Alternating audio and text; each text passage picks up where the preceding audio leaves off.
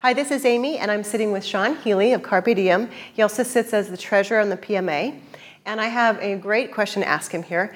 Uh, in an elevator speech, can you tell me what is the future of Pilates, in your opinion?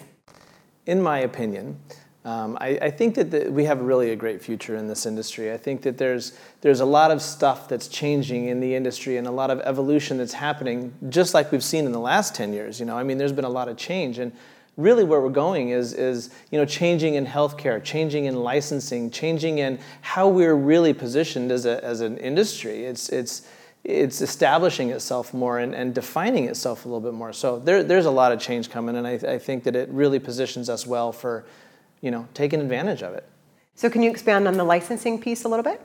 Well, you know, with any industry, as it grows, there's, there's a demand for um, controlling it to an extent, to, for a lack of a better way to say that. And, and when government starts to look at an industry, and they are right now, you know, there was, there was a, a bill in New Jersey that was looking at instructors really from a fitness perspective, um, but how, should we license instructors? I think that's coming down the pike. It, it may be a while before it happens, could be five years, could be 10.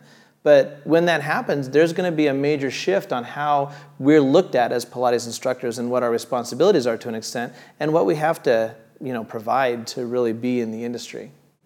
So is, are we looked at now, or in your opinion, 10 years from now, the, in the world of healthcare, more as exercise or therapy? As instructors and as an industry, I think we've fought with this for a long time. You know, those of us that are um, comprehensively trained sometimes have a hard time with people that are teaching in athletic clubs.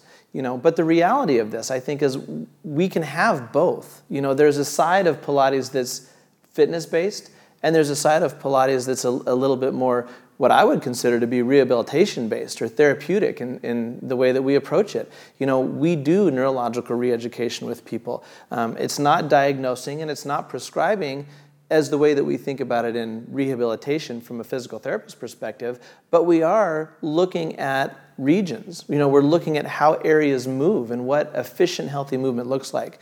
With the, with the change in healthcare, as we've all kind of been involved with this, you know, healthcare coverage and how is it changing, you know, with where we're at right now.